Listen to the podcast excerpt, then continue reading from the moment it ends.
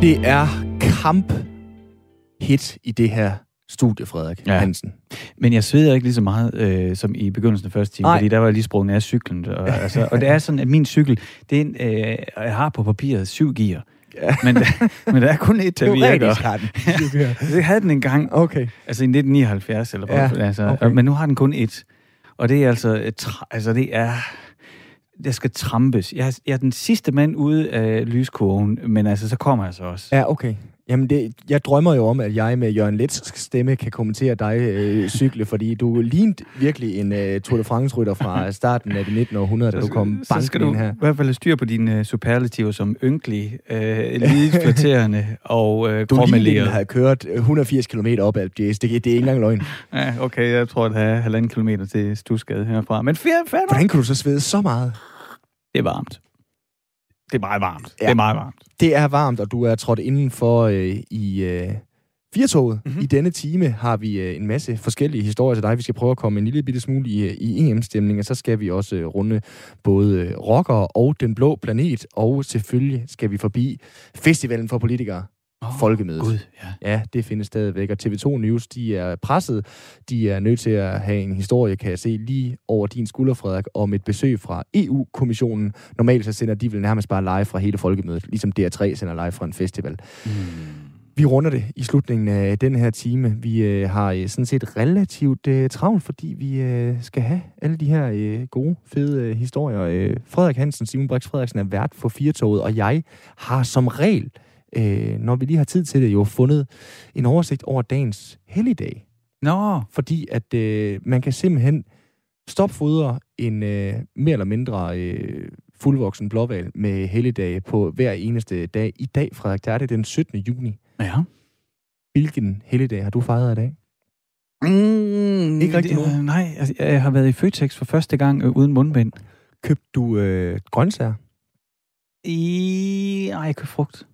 Okay. Hvordan er det der med jordbær? Nej, det er en nød, eller sådan. Nej, det skal vi ikke ind i. Nej, for guds skyld. Vi snakkede med en jordbærekspert i går, som havde speciale i jordbær. Der, vi kunne have spurgt ham. Det glemte jeg faktisk. Men det er Eat Your Vegetables Day. Altså spis din grøntsager dag i dag. Er I gode til det hjemme hos jer? Jamen, jeg spiser jo ikke kød. Så altså, det er jo grøntsager. Altså, mine børn spiser kød, men jeg gør ikke.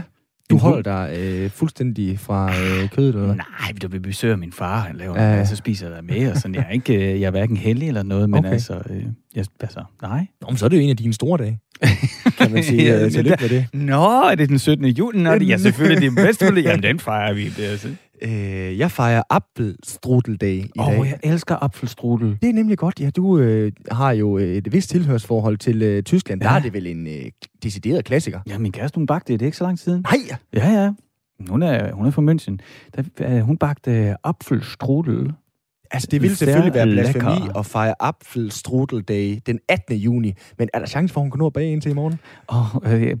Jeg kan spørge. Altså, den skal også lige flyves 1.100 kilometer, så det er ikke så woke. Jamen, det behøver den være sådan helt vildt frisk. Ja, det gør den. Nå, og så har en af de erhvervsgrupper, som vi sjældent hylder her til lands, simpelthen også deres helt egen dag i dag. Garbage Man Day. Hvem vil ikke gerne være skraldemand? Det har jeg tit drømt om. Har du det? Ja. Hvorfor?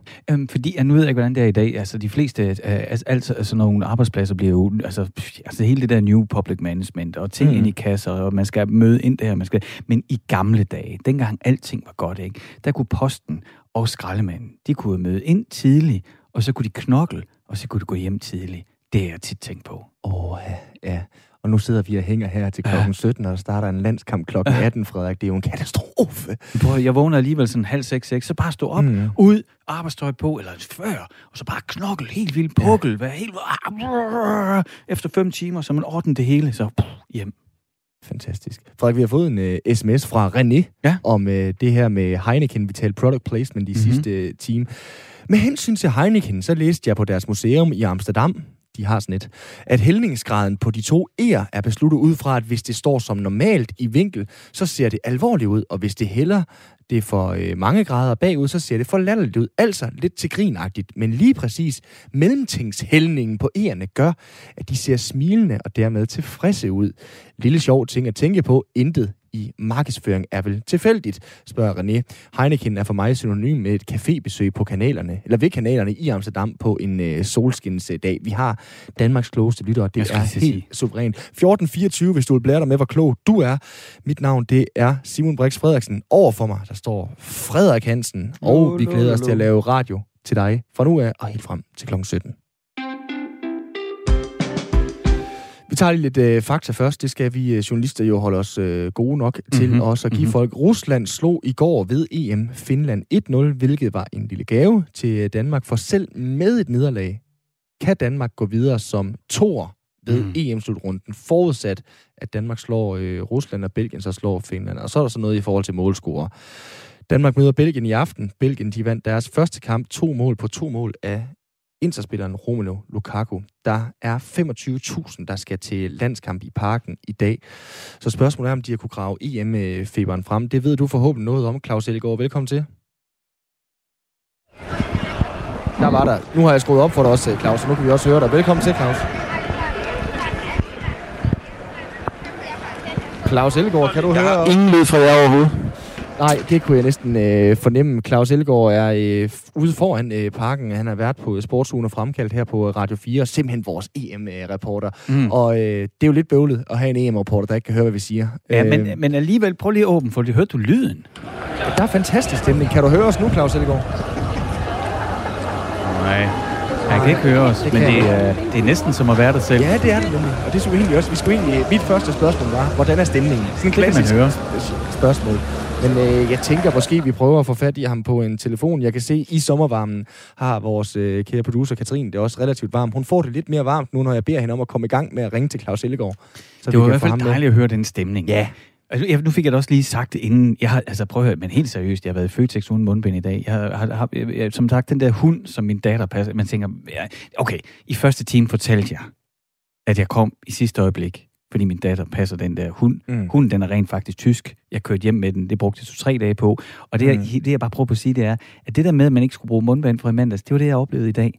Og det koblede med, at når du åbner mikrofonen over ved Claus, og man kan høre, at der er mange mennesker, og der sker noget. Det er simpelthen så dejligt, Simon. Du bliver helt rørt. Nej, jeg bliver helt vildt glad. Ja, okay. Helt vildt glad. Jamen, det er fantastisk. Jeg tager jo tog hver dag. Jeg har været på 4-toget, Frederik, hvis ikke du vidste det, så derfor har jeg forpligtet mig til at køre med DSB, for ligesom at komme i togstemning, inden vi skal sende radio. Det var sarkastisk til dem, der ikke forstod det. Der skal man jo stadigvæk bruge mundbind, når man rejser sig og forlader sig videre der. Så jeg har ikke helt fået den der stemning der endnu. Og jeg må også bare sige, at der er nogen, der kigger lidt skævt til en, hvis man rejser sig uden mundbind, fordi det er der nogen, der glemmer helt tydeligt. Klar. Men det er overgangsfase. Men mens vi venter på, at der kommer hul igennem til Claus, så kunne vi måske snakke lidt om det, vi skal snakke med Claus om, fordi at, du ved jo også noget om fodbold, Simon. Altså, hele den der, altså, jeg skal jo se den her kamp. Ja, jeg skal se den sammen med min søn, fordi han er 6, han er begyndt til fodbold, Aarhus fremad, han synes selvfølgelig, det er bomben, og nu er jeg egentlig også sådan, det er mega fedt. Ja, det er det. Og nu gider jeg godt, at det skal være, du ved, solen skinner, der skal være god stemning, men lad os lige grave i såret, Simon. Fordi at, når jeg sidder derhjemme, i sofaen. Ja. Faktisk så sidder jeg ikke, for jeg står op til nationalsangen. Så skal du sidde i toget. Ja, og jeg sidder i stillezonen. Det er lidt bøvlet at skulle synge med på nationalsangen. Det får du forhåbentlig lidt nemmere ved, Claus Elgaard. Nu skulle vi gerne have dig med her på en telefon. Der var desværre lidt problemer med at høre fra dig derovre lige før, Claus. Til gengæld fik vi et snas af stemningen, og det gjorde Frederik rigtig glad, fordi at nu har han fornemmelsen af, at verden er på vej tilbage til normalen. Hvordan er der? Lige der, hvor du står? Ja, hvordan er der lige her, hvor jeg står? Jeg står jo lige midt i pacemakeren af det hele, altså lige ude foran stadion, og mange af tilskuerne har jo fået at vide alle sammen, at de skal være 3 timer før, så de er begyndt at komme nu i hobetal. Der kommer ingen belgiere her, fordi de bliver formentlig ledt ind af en anden indgang, ellers er det i hvert fald påfaldende, at der slet ikke har været nogen. Men ellers er det jo sådan, jeg lige gået igennem Fælledparken, eller har været ude i Fælledparken nogle timer. Det er et fantastisk syn, altså det er jo rød-hvide trøjer. Og hvis man så det oppefra, fra en drone eller fra en eller anden UFO eller et eller andet, så ville det se ud som om, at Fælledparken havde fået mæslinger oversået med de her røde og hvide prikker. Det er ret fantastisk. Det er en festplads, men det er jo så også en kampplads, i hvert fald sådan en modificeret kampplads i dag. Ser de fleste så bare venner. Havde det været i gamle dage, så havde man jo fundet sådan en dag, eller så var man løbet ned af skråningerne og slået en anden i hovedet med nogle køller, så en af dem holdt op med at virke. Men sådan er det heldigvis ikke i dag. Det er helt tydeligt, at stemningen er god. Der er lagt op til fællessang. Det er 30 grader. Og der er jo øl nok til at gøre en mindre tsunami, en flink tsunami, misundelig. Det skal ud igen, så derfor har jeg også sådan en lille brise af urin blandet med fællessang. Det er sgu egentlig meget forløsende på en eller anden måde. Ej, Claus, det er som at være dig selv. Bliv ved, kom med mere. Jeg har jo været med til det her i hjælpestenhed mange gange, og der er jo nogle ting, der gentager sig. Det er jo også tydeligt og sjovt at se de her pinger, vipper og politikere, eller hvad de ynder at kalde sig, der lige har fået stylisten til at male et flag helt tilfældigt i panden eller på kinden. Og man kan næsten fornemme, at byttemærket på landsholdstrøjen, det er ikke taget af endnu. Det er sgu ok, fordi i dag lever vi med det. Det er ikke street, hedder det vist, men det er velment. Og så er det jo et fedt udtryk for, at tiderne skifter. Altså, jeg dækkede landsholdet i 92. Der var masser af hooligans. Dengang ville de slås. Nu spørger de mig sgu, om de kan hjælpe med noget. Enten er de blevet flinkere, eller så er jeg jo blevet ældre, kan man sige. Ikke? Du ser simpelthen venligere ud, end du gjorde i 92, Claus. Jeg tror det. Men det er jo også sjovt at se, hvordan tiden ændrer sig, fordi nu kommer der lige en pæn mand forbi her. En hel flok. De er alle sammen. De går og filmer, de går og taler i telefon. Teknikken er jo lavet, og der bliver taget selfies, sendt live-billeder hjem, se hvor jeg er, og så videre. Og jeg har ovenikøbet, nu er jeg jo kommet helt til København, opdaget, at man kan betale hotdog ved at trykke nummer ind på telefonen. Det er højteknologisk. Og så alligevel, det er jo det, der er så fantastisk. Så alligevel, selvom vi er i den her højteknologiske verden, så er vi, når folk kommer gående her, det er jo krigere for pokker på den gode måde. Det er jo stammefolk, det er stenalderfolk. Selvom vi laver selfies midt i det hele, så er vi kun én eneste fodboldkamp fra stenaldermanden. En eneste fodboldkamp fra at være tilbage i vikingerne. Det er jo egentlig ganske fortryllende at se, når det foregår så fredeligt, som det gør. Har de kunne løsrive sig fra deres mobiler og også givet at tale med dig, Claus Elgaard, og sagt noget til dig, de her fans, som hvad de ser frem til i aften? Ja, det har de i hvert fald, og det er jo meget sjovt, når man er mig, fordi at, det første, de spørger om, det er, hvordan går det med Puk, når vi så har snakket om det, så spørger de jo så, hvordan jeg tror, det går. Og jeg håber jo, at hele mit fodboldhjerte, at selvfølgelig kommer det til at gå godt. Prøv her, uanset hvad, om vi så tager 10-0 i aften, det gør vi jo ikke, men billedligt talt, så bliver det indiskutabelt en stor set. Der var nogen, der fik øje på mig, der kan man sige. Så bliver det jo en fest, fordi omstændighederne taget i betragtning, så er det jo livet, der har sejret, ganske enkelt. Det bliver en endnu bedre fest, hvis Danmark vinder. Et frisk, meget modigt, knap så populært tip herfra, tror jeg. Jeg tror, vi tager den 1 eller 2-0, og så spiller belgierne stille og roligt, og så tror jeg, alle kommer herfra med en fornemmelse af, at hvis vi knaller russerne til sidst, så klarer vi den nok alligevel. Belgien er rigtig, rigtig dygtige. Men altså, man ved jo ikke, hvordan nogen reagerer. Det er jo nogle store egoer, nogle dejlige egoer, forskellige mennesker. Det kan være, at de bliver endnu stærkere i det her. Det kan også være, at der er nogen, der falder ud. Jeg vil simpelthen ikke turde at vide på det. Christian Eriksen, han ligger jo i en seng over på Rigshospitalet, og måske igen bestiller han pizza, som han efter sine gjorde den anden dag, og skal se kampen. Hvordan bliver han markeret der, hvor du står i parken? Jamen, han bliver jo markeret af der er jo rigtig, rigtig mange, som har enten sat et skilt på sådan et klisterværk, hvor der står Christian Eriksen, eller mange trøjer med Christian Eriksen, hvor Eriksen er født på, og så videre. Og alle taler jo om det. Jeg var med i morgenradioen på Radio 4 tidligt i morges, og har fulgt det hele dagen i dag, og det er jo Christian Eriksen, alle taler om. Og også når de belgiske fans møder de danske fans, så snakker de jo Eriksen. Så det er ham, det handler om, og det synes jeg egentlig også, det skal være. Jeg synes også, at nu er vi kommet godt videre. Christian Eriksen har det efter alle byttetinger, efter omstændighederne, hvad vi hører, fornuftigt. Nu skal vi spille fodbold i aften. Hele nationen skal kæmpe for at vinde den kamp, men selvfølgelig også for at hedre Christian Eriksen. Det er helt klart. Man kan sige, kvæg din chance som også vært på Fremkaldt og på SportsZone her på kanalen, Claus, så har du jo også tidligere rundet Lars Rønbøg, fotografen, der både var på arbejde, men også stod rigtig få meter fra Eriksens kollaps. Det kunne høres i denne uges Fremkaldt. Altså, der er jo en flodbølge af indtryk. Flere millioner danskere, som fik de indtryk lørdag aften. Hvad gjorde ligesom indtryk på dig og det, som for eksempel Lars Rønbøg havde oplevet? Jamen altså, der var en ting, der gjorde voldsomt indtryk på mig, fordi at, og det har jeg fortalt i Radio 4 også, det er jo ikke nogen hemmelighed, men jeg kommenterede kampen 26. juni, var det 2003, da Vivian Wakfo fra Kamerun faldt død om på banen i en situation, der faktisk mindede voldsomt meget om det, Christian Eriksen var udenfor.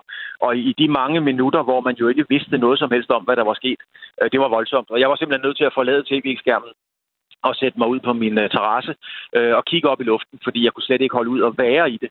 Og der tog jeg en øl og kiggede lige op i luften. Og den der blanding af fodbold, øl, evighed og uvished, det var, da det endte godt, en meget smuk blanding, men det var voldsomt belastende lige midt i det hele. Jeg kunne ikke lide det. Jeg var meget, meget hårdt ramt af det. Det må jeg være ærlig angående. Og som du så selv så smukt fik sagt, Claus, i dag, der er det jo så en hyldest af livet, som du heldigvis står lige midt i. Rigtig god fornøjelse derovre.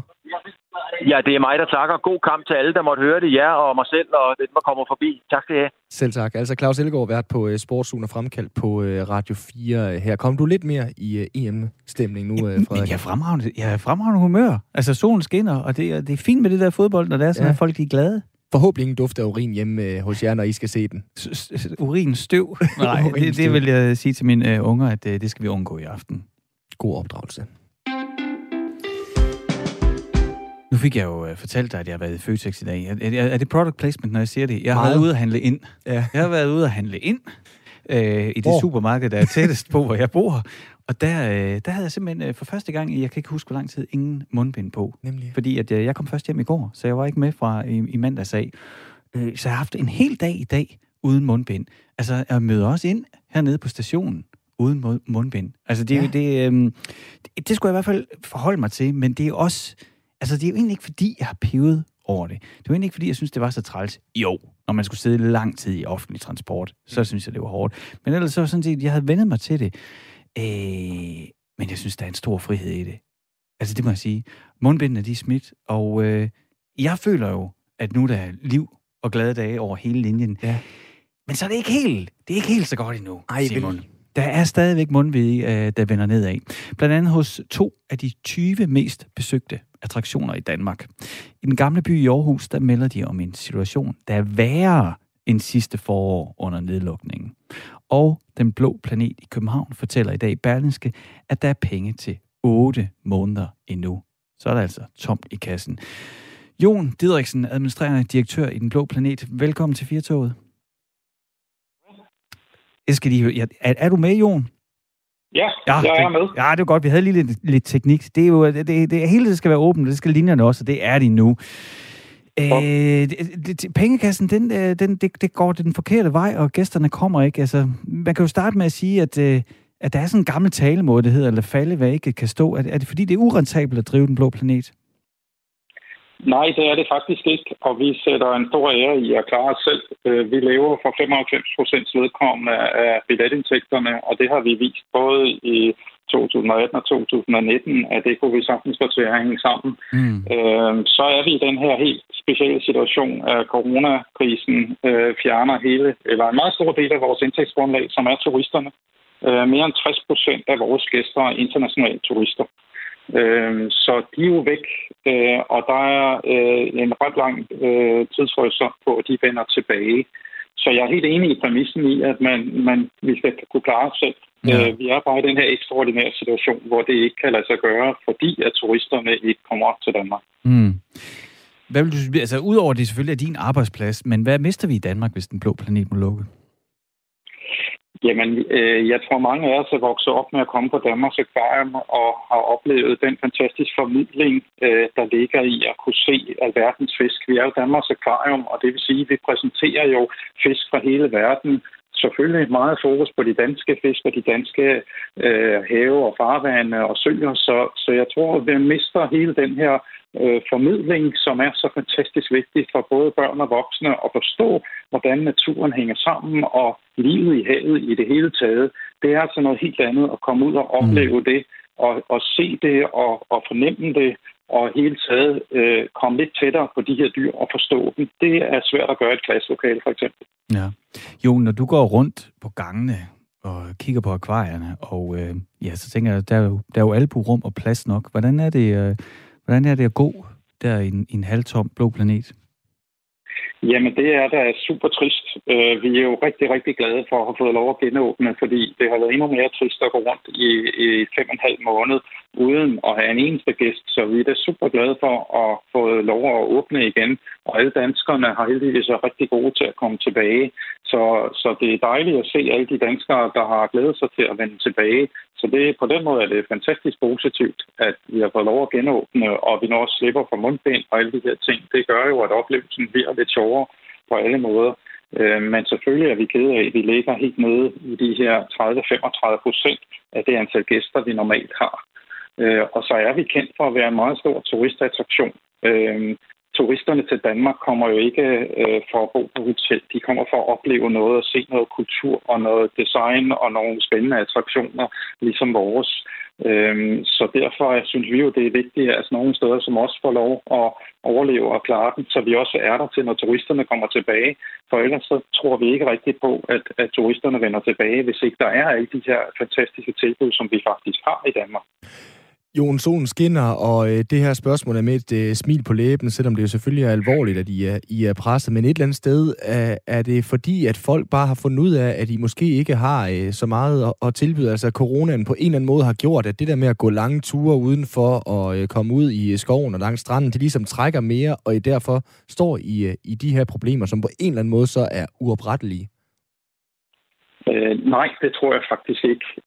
Vi er en attraktion, der typisk er meget vejrafhængig, så nu er vejret vældig godt i øjeblikket, og det gør, at mange gerne vil være ude, men lige så snart vejret har været dårligt og meget blæsende, så ser vi faktisk, at folk vælter ind, alle danskerne. Så nej, det tror jeg bestemt ikke, og det er der ikke noget, der tyder på. Som sagt, så alle de danskere, der normalt kommer her, de er dukket op igen her, efter vi har været lukket i 5,5 måneder.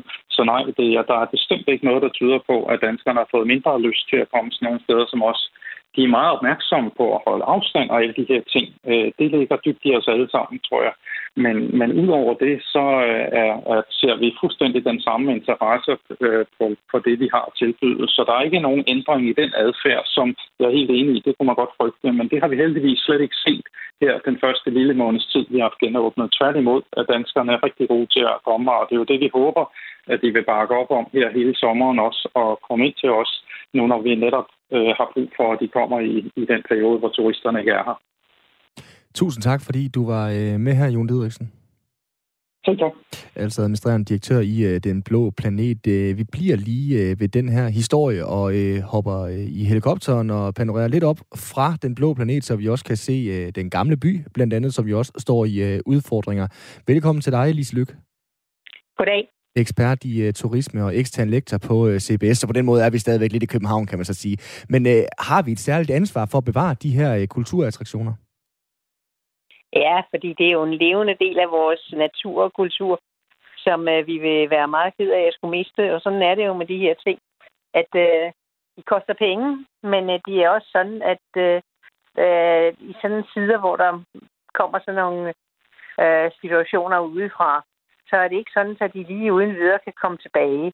Og det, jeg savner lidt her, det er, at man i politikken herhjemme tager højde for, at nogle af vores virkelige attraktioner har hårde tider, og derfor behøver en anden tilbagevenden til normale tider. Altså, jeg mangler sådan noget mere mellemsigtet planlægning. Altså, det er jo ligesom, det har været, at man kunne åbne, og så var alting tilbage til det gamle, som vi kunne se med restauranter osv. Sådan foregår det ikke, når man er inde på kulturområdet og med museer og sådan noget der. Det er et helt andet mønster, vi har med at gøre. Jeg skal bare lige forstå, Lise, fordi at det var jo så populært, især for Mette Frederiksen, at bruge ordet samfundssind. Siger du et eller andet sted til mig, til Frederik og til lytterne, at det er samfundssind at gå i Den Blå Planet og i Den Gamle By? Ja, det hører med til samfundssind, det vil jeg sige, fordi det er noget, der beriger os alle sammen, men det er noget, som man ikke lige har så meget plads til i øjeblikket. Og det er derfor, der er en behov for en anden planlægning, hvor man ligesom siger, at vi ved, at vi skal have nogle af de her ting. Men vi ved også, at hvis vi mister dem nu, så er de der bare ikke, og det er ikke nogen, man bare kan genskabe. Det gælder flere af vores attraktioner. De har rigtig hårde tider. Zoologisk have, det gælder sådan noget som Tivoli, det gælder alle de der lidt større ting, som kræver nogle penge, og de store museer, det gælder Den Gamle By osv., hvor de kan prøve at gøre så meget de vil, men det er sådan så, at de adfærdsmønstre, der er, de kommer ikke bare lige tilbage. Og det er derfor, der er behov for en anden type planlægning. Vi brugte talemåden før, da vi snakkede med Jon Didriksen fra Den Blå Planet. Lad falde, hvad ikke kan stå. Altså, der er jo sådan lidt nærmest darwinisme i den snak her. Er der noget evolutionsteori, altså survival of the fittest over det her? Altså, hvis ikke at de kan generere gæsterne til at komme og støtte Den Blå Planet eller Den Gamle By, så kommer der nok bare noget andet, eller hvad? Nej, det gør der ikke. Det kommer ikke bare af sig selv. Hvis man tænker på, hvor lang tid det har været at få etableret sådan noget som Den Blå Planet eller Den Gamle By, det er jo virkelig års investeringer, års tankegang og års mønstre, der ligger bag. Så det er ikke noget, der bare lige genopstår. Det er det simpelthen ikke. Er den ene kulturattraktion mere værd end det andet, kan man sige? Ja, det kan man måske nok sige. For i hvert fald er det sådan, så at der er nogle ting, man næsten ikke kan tænke sig ikke eksisterer. Altså, hvis vi ser på noget som Tivoli, så er det jo så stor en del af den danske historie, at man har skuldret som soldat, man har som student, eller man har skuldret til forskellige ting igennem livet. Og ligesom hvis de forsvinder, så er det ikke bare noget andet, der kommer igen. Sådan er det altså bare ikke med de her ting. Fordi det kræver mange års opbygning og en historie, der ligger bag, som man ikke bare kan genskabe. Så dem, vi bedst kan undvære, er de nyeste, eller hvad? Hvorfor noget? Så dem, vi bedst kan undvære, er de nyeste? Ja, i en vis forstand kan man sige, fordi de nyeste, de kan genopstå. De bygger ikke på så forfærdeligt meget. Og der kan man tænke sig, at der kommer nogle andre ting ind. Men der er ikke hele det, der ligesom har været en del af rigtig mange menneskers liv og historie gennem tiderne. Det kan man ikke lige erstatte med noget andet. Når du kigger i din spåkugle som ekspert i turisme et eller andet sted, hvordan ser det så ud med håbet om en normal hverdag med det vante antal turister, også for de her pressede kulturattraktioner, tror du? Jamen, det er ikke noget, der ligger lige for her. Det er derfor, jeg mener, der er behov for sådan en lidt mere mellemlang planlægning, hvor man ligesom siger, vi har nogle ting, som vi virkelig skal sørge for at bevare. Det er jo kulturminder, det er en del af den danske historie, det er en del af vores identitet i virkeligheden. Og hvis det ligesom forsvinder, ja, så kan man bare ikke få det skabt igen. Og det er derfor, at det kræver lidt udsyn, det kræver lidt anden form for planlægning. Altså, hvis en restaurant går ned, så er det sørgeligt, det er trist, men der kommer en anden hen om hjørnet måske, ikke sandt? Hvis ikke det er en, der sådan har en speciel historie osv. Og sådan er det også med attraktionerne her, at der er nogle ting, man ikke bare lige kan genskabe. Vi kan ikke bare få en ny zoologisk have, vi kan ikke bare få en ny Tivoli osv. Vi kan ikke bare få en ny blå planet. Sådan fungerer det ikke simpelthen. Så derfor så er det ligesom nogle andre tiltag, der skal til, hvor man ser det i en lidt større sammenhæng, når man skal prøve at se, hvad det er for nogle hjælpeplaner, man skal have fat i her. Og man må erkende, at det er sådan, at selvom der kommer lidt flere, så er det jo ikke mange, og det var lang tid før, at turismen bliver normal igen, og mange af de her ting har jo været med også til at gøre Danmark kendt ude omkring i verden, ikke? Altså, hvad enten det nu er Tivoli eller Den Blå Planet, eller hvad det nu er for noget, vi har med at gøre her, så er det en del af et Danmarks billede, som vi kan komme til at miste, hvis vi ikke bliver så fornuftige. Lise Lykke, på en dyster baggrund siger vi tusind tak for snakken. Ja, det var så lidt for velingen. Hej, ekspert i turisme og altså ekstern lektor på Copenhagen Business School. Frederik, du har fået en sms. Ja, og det er fordi, og jeg synes, det er vigtigt. For det første, så sagde du, at vi læser alle sms'er op. Og hvis man siger så skal man også gøre det. Det sagde jeg ikke. Jeg sagde, at vi læser alle sms'er, vi læser dem ikke alle sammen op. Ej, det er sådan, nej, hvor er du snedig. Yeah, nej, hvor er det snyd. Nå, men jeg troede, vi skulle læse dem op. And anyway, jeg synes faktisk, rent faktisk, det er vigtigt her. Fordi jeg ved godt, jeg gør det. Og at vi har en skarp lytter, der rent faktisk hører efter, når jeg fejler. Og jeg sagde, at jeg var nede og handle ind. Og det var jeg jo selvfølgelig ikke. Nej. Jeg var nede for at handle. Ja, eller købe ind. Det kan man også gøre, men handle ind. Så det undskylder jeg for. Og ja, det er godt, der er nogen, der lytter efter, fordi jeg har nået den alder, hvor jeg også, vi skal stramme op. Ja, det skal vi da. Det nytter simpelthen ikke noget, at du går og sjasker sådan med det danske sprog. Nej, det skal være i orden. Det må godt være på østjysk, men det skal være i orden. Og så kan jeg jo lidt gribe den, fordi jeg synes, vi har så pænt et sprog her i Danmark, og jeg synes lige præcis, den her titel her faktisk er meget, meget pæn. Engle dør aldrig. Hvis jeg fortæller dig, det er en bog, Frederik, hvad tror du så, den handler om? Så er jeg overbevist om, at du har været til sådan en clairvoyance-session, og har blevet introduceret for din skytsengel, der våger over dig og aldrig dør. Okay, et bud, jeg ikke havde regnet med, så jeg går bare videre. Engle dør aldrig. En fortælling om Hells Angels i Danmark. Ja, okay. Der er lidt sådan et forherligelse over det, ikke også? Der, det er jo sådan en smuk titel, og når man oversætter Hells Angels, Helvedes Engle, så ligger der også det der blanding af både noget undergrund og noget dommedag med helvede, og så de smukke engle. Altså engle dør aldrig, men det kunne også helvede holder aldrig op. Nej, nemlig. Men den der har du det negative klang i ordet helvede. Men den hedder altså Engle dør aldrig. En fortælling om Hells Angels i Danmark fra 57 til 97. Den er netop udkommet, og den fortæller altså noget Danmarks historie, må vi også være ærlige at sige, som både er kriminel, morbid, der er dødsfald, og så er den også spændende. Siden rygmærket med det bevingede kranie, det har prydet verden over, så har der både været den her forherligelse og fordømmelse, fordi broderskabet, de hylder jo deres egen frihed og sammenhold, og det er jo værdier, som vi vil alle sammen kan sejle og sige, eller hvad? Altså, den er svær, ikke også? Fordi at nu kommer den her bog, og kan vi egentlig tillade os at hylde dem med at læse en bog, støtte dem, eller hvad? Jeg talte med forfatteren bag bogen, Carsten Nordson, i dag og spurgte ham, hvordan han ville undgå, at det blev et hyldskvad af rockerne. Prøv lidt med. Nej, det vil jeg absolut ikke sige, den er. Jeg vil næsten sige tværtimod, men det er en bog, der tager både Hells Angels og den kultur, som de er opstået ud af, seriøst, men også en bog, som kigger nøje på, hvordan de danske myndigheder har håndteret rocker og i særdeleshed Hells Angels gennem tiden. Men hvordan skriver du sådan en bog, og som du selv siger, tager det seriøst et stykke, må vi også sige, jo blodig Danmarks historie noget af det, uden at det så bliver en decideret forherligelse af det? Jamen, jeg synes jo på mange måder, så taler de sager, som bogen beskriver og dækker for sig selv. Når jeg siger, at den tager et miljø alvorligt, så er det jo fordi, jeg spoler sådan set tiden helt tilbage til 1957, hvor der ikke var noget, der hed rocker i Danmark, men hvor de første unge mænd begyndte sådan at trække i læderjakker og køre på motorcykler og finde sammen i det, man dengang kaldte for sjak i Storkøbenhavn. Det er sådan en slags forløber for sådan nogle, hvad skal man sige, hjemmelavede rockerklubber, hvor det mest handlede om sådan et fællesskab på to hjul og ture ud i Danmark osv. Og derfra så opstår der så en ambition blandt dem, der er mest entusiastiske i det her miljø om, at tænk hvis vi en dag kunne komme med i Hells Angels, som allerede på det tidspunkt var en stor amerikansk rockerklub, som op gennem årtierne begyndte at ekspandere også til Europa.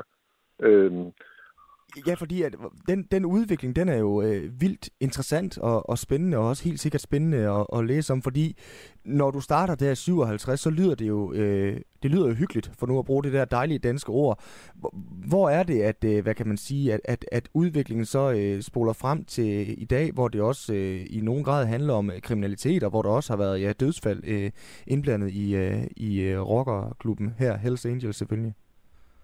Ja, altså man kan sige, at det, der egentlig bremser hyggen, det er på det tidspunkt, hvor de første rockere, de sådan, hvad skal man sige, de ikke kun gør oprør mod det eksisterende samfund, men også begynder at have fjender blandt, hvad skal man sige, andre klubber.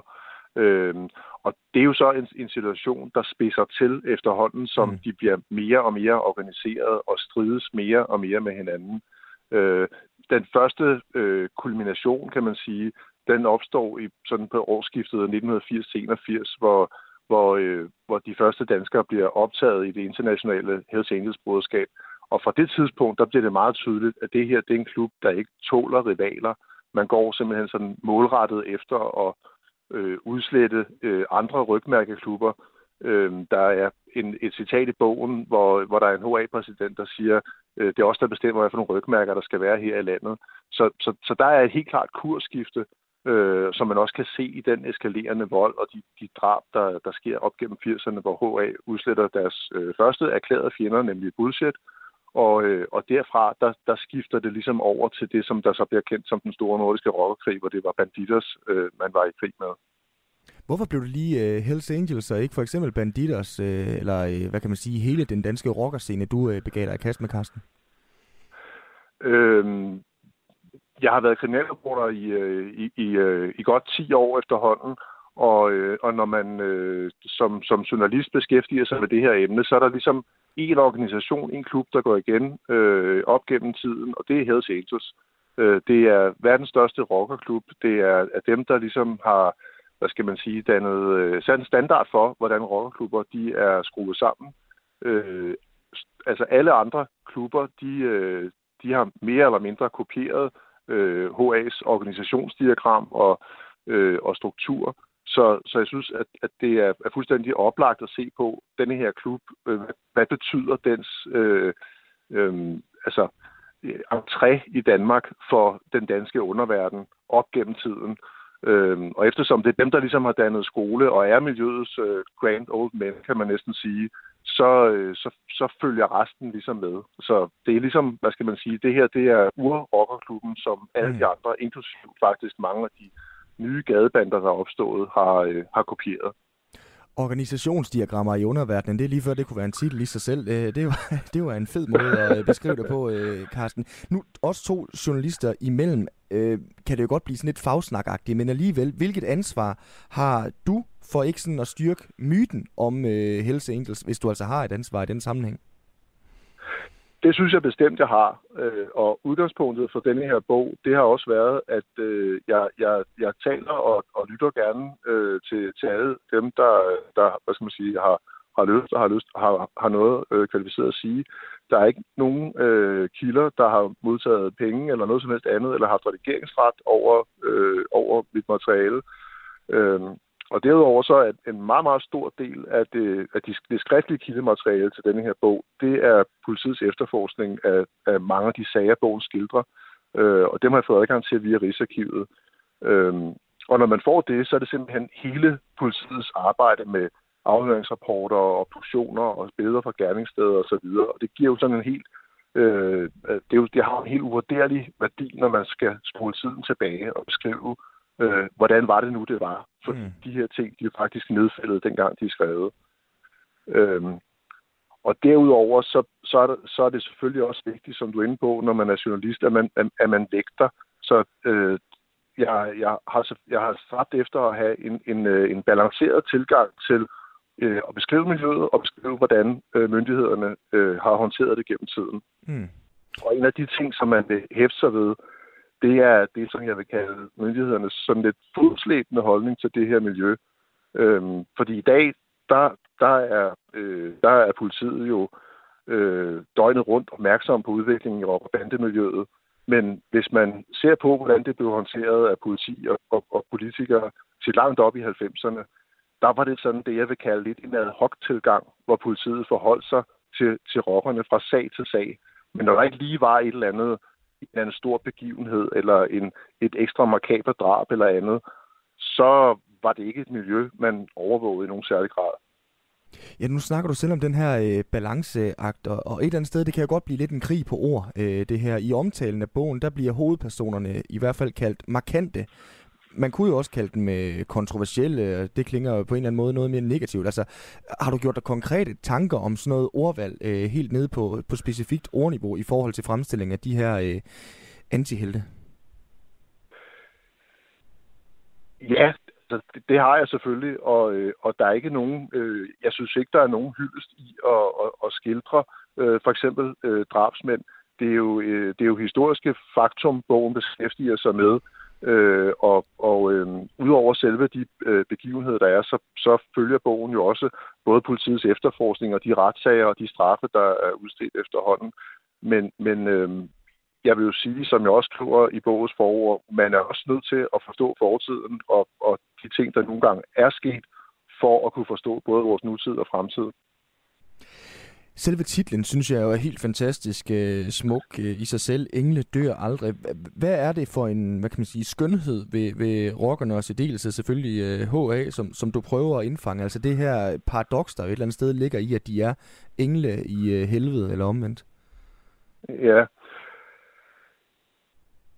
Altså, der er jo, som vi også kan konstatere, en kæmpe fascination af... Altså, for øjeblikket er der jo en decideret true crime-bølge, men rockerne har det også med at fascinere sådan mere eller mindre konstant. Og jeg tror, der er et eller andet fundamentalt spændende i det her sådan meget lukkede miljø, som nogen bliver draget til, og som også er meget kompromisløst. Når jeg taler med folk, der er i eller har været i miljøet, så er det ret enslydende, at det, de bliver draget af, det er det broderskab, som man træder ind i, hvis man bliver medlem. Hvis man simpelthen bliver... Altså, det er jo ikke en klub, man bare melder sig ind i fra den ene dag til den anden. Man skal igennem et længere optagelsesforløb for overhovedet at blive accepteret. Og når man først er inde, så kommer man ind i fællesskab. Det er i hvert fald den, hvad skal man sige, det er den grundfortælling, der findes om HA. Så kommer man ind i et fællesskab, der er større end en selv, og som har en eller anden form for evighedspræg. Og jeg er glad for, at du synes om titlen. Jeg er også selv rigtig glad for den. Og det er jo sådan set noget af det, den gerne vil fortælle.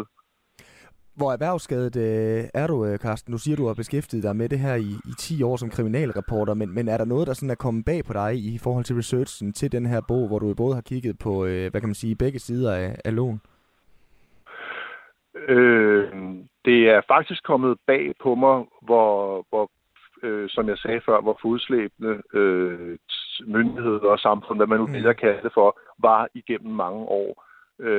Hvor man egentlig betragtede rockere og Hells Angels som nogle, det var nok sådan nogle glade drenge, der godt kunne lide at rode med motorcykler. Man har fra Københavns Kommunes side stillet klubhus til rådighed for dem, man har givet dem rabat på hudpleje og mange andre ting. Altså, man har sådan lidt måske, jeg ved ikke, om man kan kalde det for at have lukket øjnene, men man har i hvert fald ikke været lysvågen, når man har iagttaget det her miljø. Og så er der selvfølgelig også en masse overraskelser i de personlige historier, som ligger bag de her mennesker. Altså, noget af det, som jeg har haft adgang til i efterforskningen, det er jo blandt andet rumaflytning og telefonsamtaler, hvor man virkelig kommer sådan helt ind bag klubhusenes tykke mure og finder ud af, hvad var det egentlig, HA's medlemmer talte om i dagene efter Jønke dræbte Makrel. Hvad var det for et... hvem var den mand, der skød en raket ind gennem klubhuset Titangade i 1996? Hvad var det for et liv, han havde i tiden op til denne her meget, meget voldsomme episode fandt sted? Jeg synes, at der er masser af overraskelser, som jeg også håber vil fange læsernes opmærksomhed. Ja, nu kan man jo sige, at vi har jo danset om HA i løbet af den her snak, så det kan jo virke som et mærkeligt spørgsmål at stille til sidst i stedet for i starten. Men hvorfor skal Hells Angels historie fortælles? Jeg synes, det er fuldstændig uomgængeligt, at man, portrætterer en så betydelig del af den danske underverden på både godt og ondt. Det skal selvfølgelig gøres på en nuanceret og afbalanceret måde, og det mener jeg i al beskedenhed også, at den her bog er udtryk for. Sagde altså forfatter til bogen Hells Angels i Danmark, Engle dør aldrig, forfatter Carsten Nordson. Frederik, Hells Angels eller Bandidos? Åh gud, jeg voksede op i Horsens i 80'erne, og noget af det, jeg kan huske, som man på ingen måde kunne være stolt af i den by, det var, at det var den eneste provinsby, som havde begge. Men det så var i 90'erne eller sådan noget. Men altså, okay. Og det var Horsens statsfængsel, længere det var åben. Altså, der gik jo væbnede vagter rundt. Jeg er så træt af de asociale bandemennesker. Vi går videre fra et epicenter i Danmark, Horsens, til et andet så. Ja. Vi skal nemlig snakke om Folkemødet, men lige inden, Simon, så læser jeg altså lige en sms. Det er rigtigt, fordi at Inger, hun lytter med, og Inger, hun skriver en sms til ham. Det kan man kan skrive en sms til os ved at sende den til 1424. Husk at begynde med R4, mellemrum, og så skrive løs. Og hun skriver, hvor er det trist for Den Blå Planet. Det er et fantastisk sted, der desværre mangler turister. Er det virkelig nødvendigt, at du siger, hvad der ikke kan stå, må falde? Det kan også sagtens ske for Radio 4. Jeg er meget trist over din udtalelse. Og Inger, ved du hvad? Det er jeg glad for, at du skriver, for jeg havde det faktisk også lidt træls med at sige det. Det var fordi, altså tidligere i programmet, der havde vi direktøren, den administrerende direktør for Den Blå Planet igennem, ikke? Og det går ikke så godt. Og så mit første åbningsspørgsmål her i manus, det var, at det der dumme citat, hvad der ikke kan stå må falde. Og det er jo ikke noget, jeg har skrevet, og det læste jeg op. Og sådan er det, og sådan er det nogle gange, når man arbejder på en redaktion, og alle skal være enige. Men Inger, jeg havde det faktisk selv dårligt med at stille det spørgsmål, fordi det ligger mig så fjernt. Og jeg ved godt, man skal være objektiv og sådan noget. Men det er jeg bare ikke. Det er du bare ikke. Nej. Nå, det var, hvad der ikke kan stå. Hvad med det folkemøde? Skal det så også sige, skal det stå, eller skal det falde? Vi skal ud i Østersøen. Vi er nødt til at ud forbi, og vi skal til Danmarks navle det næste stykke tid. Folkemødet på Bornholm. Yes. Det er lige startet, Frederik, efter en corona-aflysning i 2020.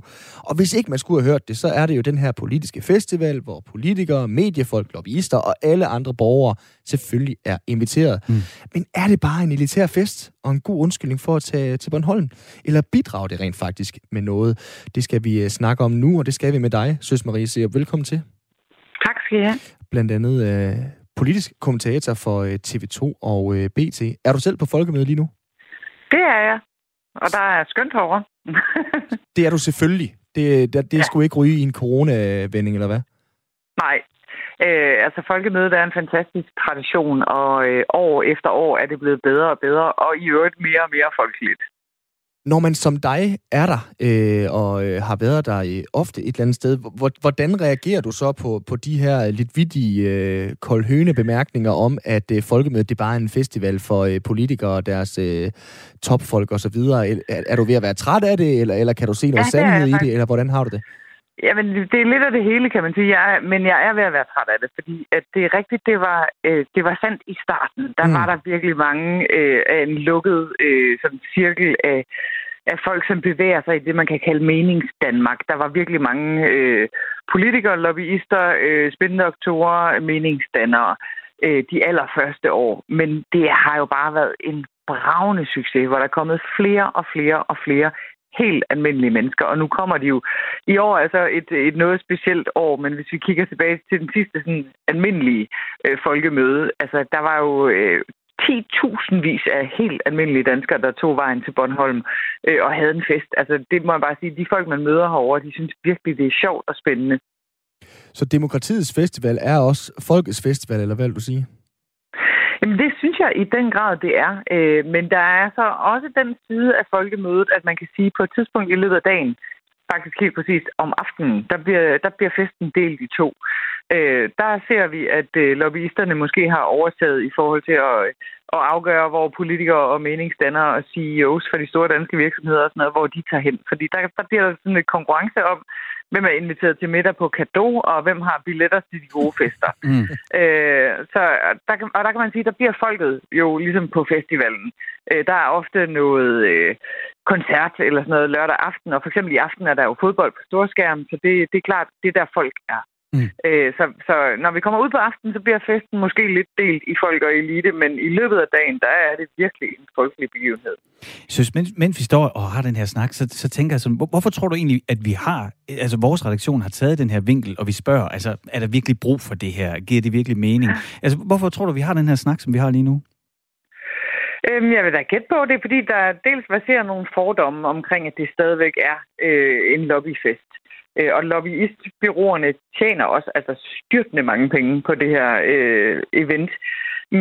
Men Folkemødet har forsøgt at ligesom dæmme op for det, så det skal blive sådan, at alle kan være med. Mm. Men jeg tror også bare, at det er sådan en yndlingssnak. Det er lidt ligesom, vi hader hvert år, når der er Roskilde Festival, så taler vi om, hvor mange journalister der er på Roskilde Festival.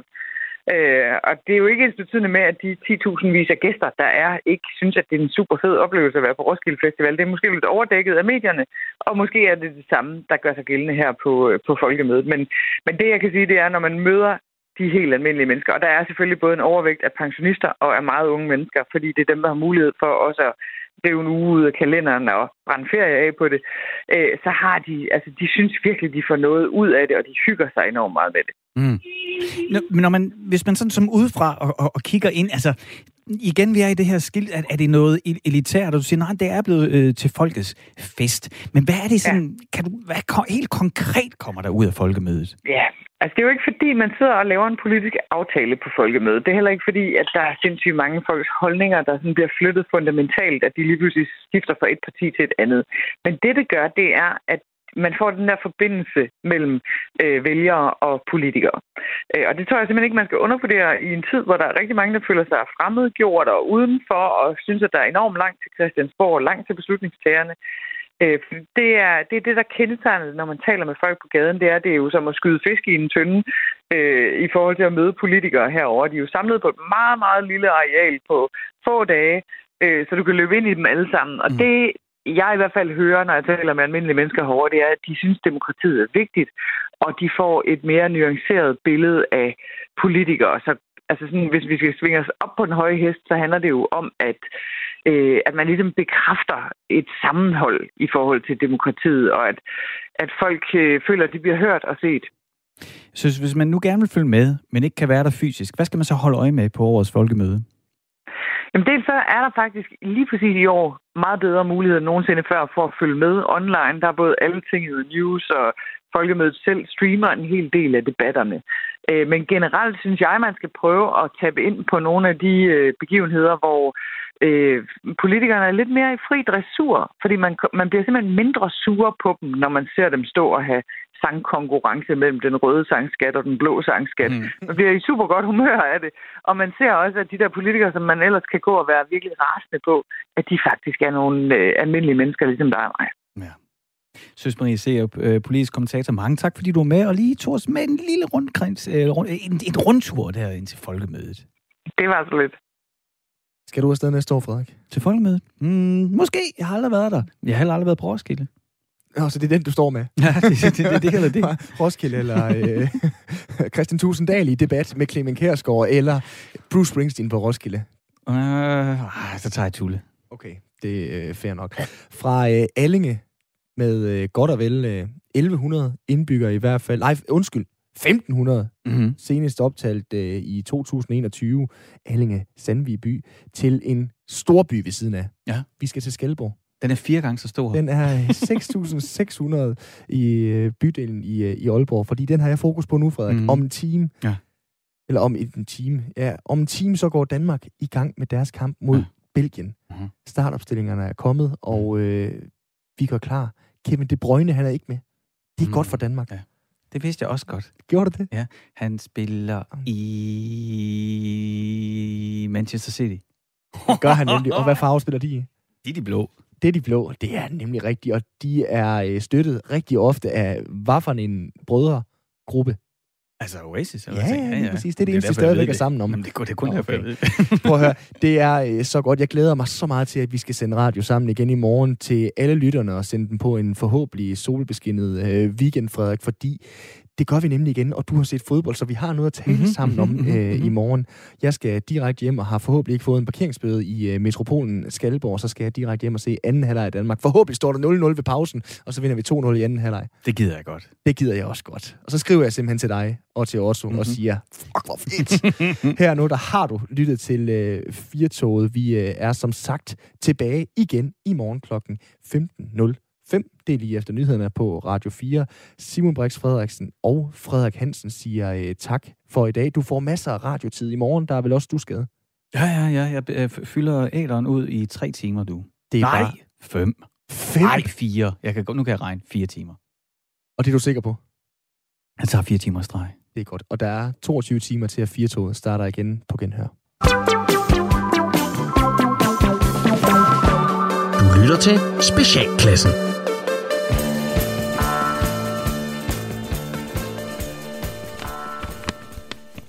Velkommen til Dyrebrevkassen. I denne uge har jeg fået et brev fra bonoboaben Lise, som har set sin mor fra en helt ny side, og hun skriver: Kære Dyrebrevkasse, jeg er en bonoboabe på 16 år, og jeg er i chok.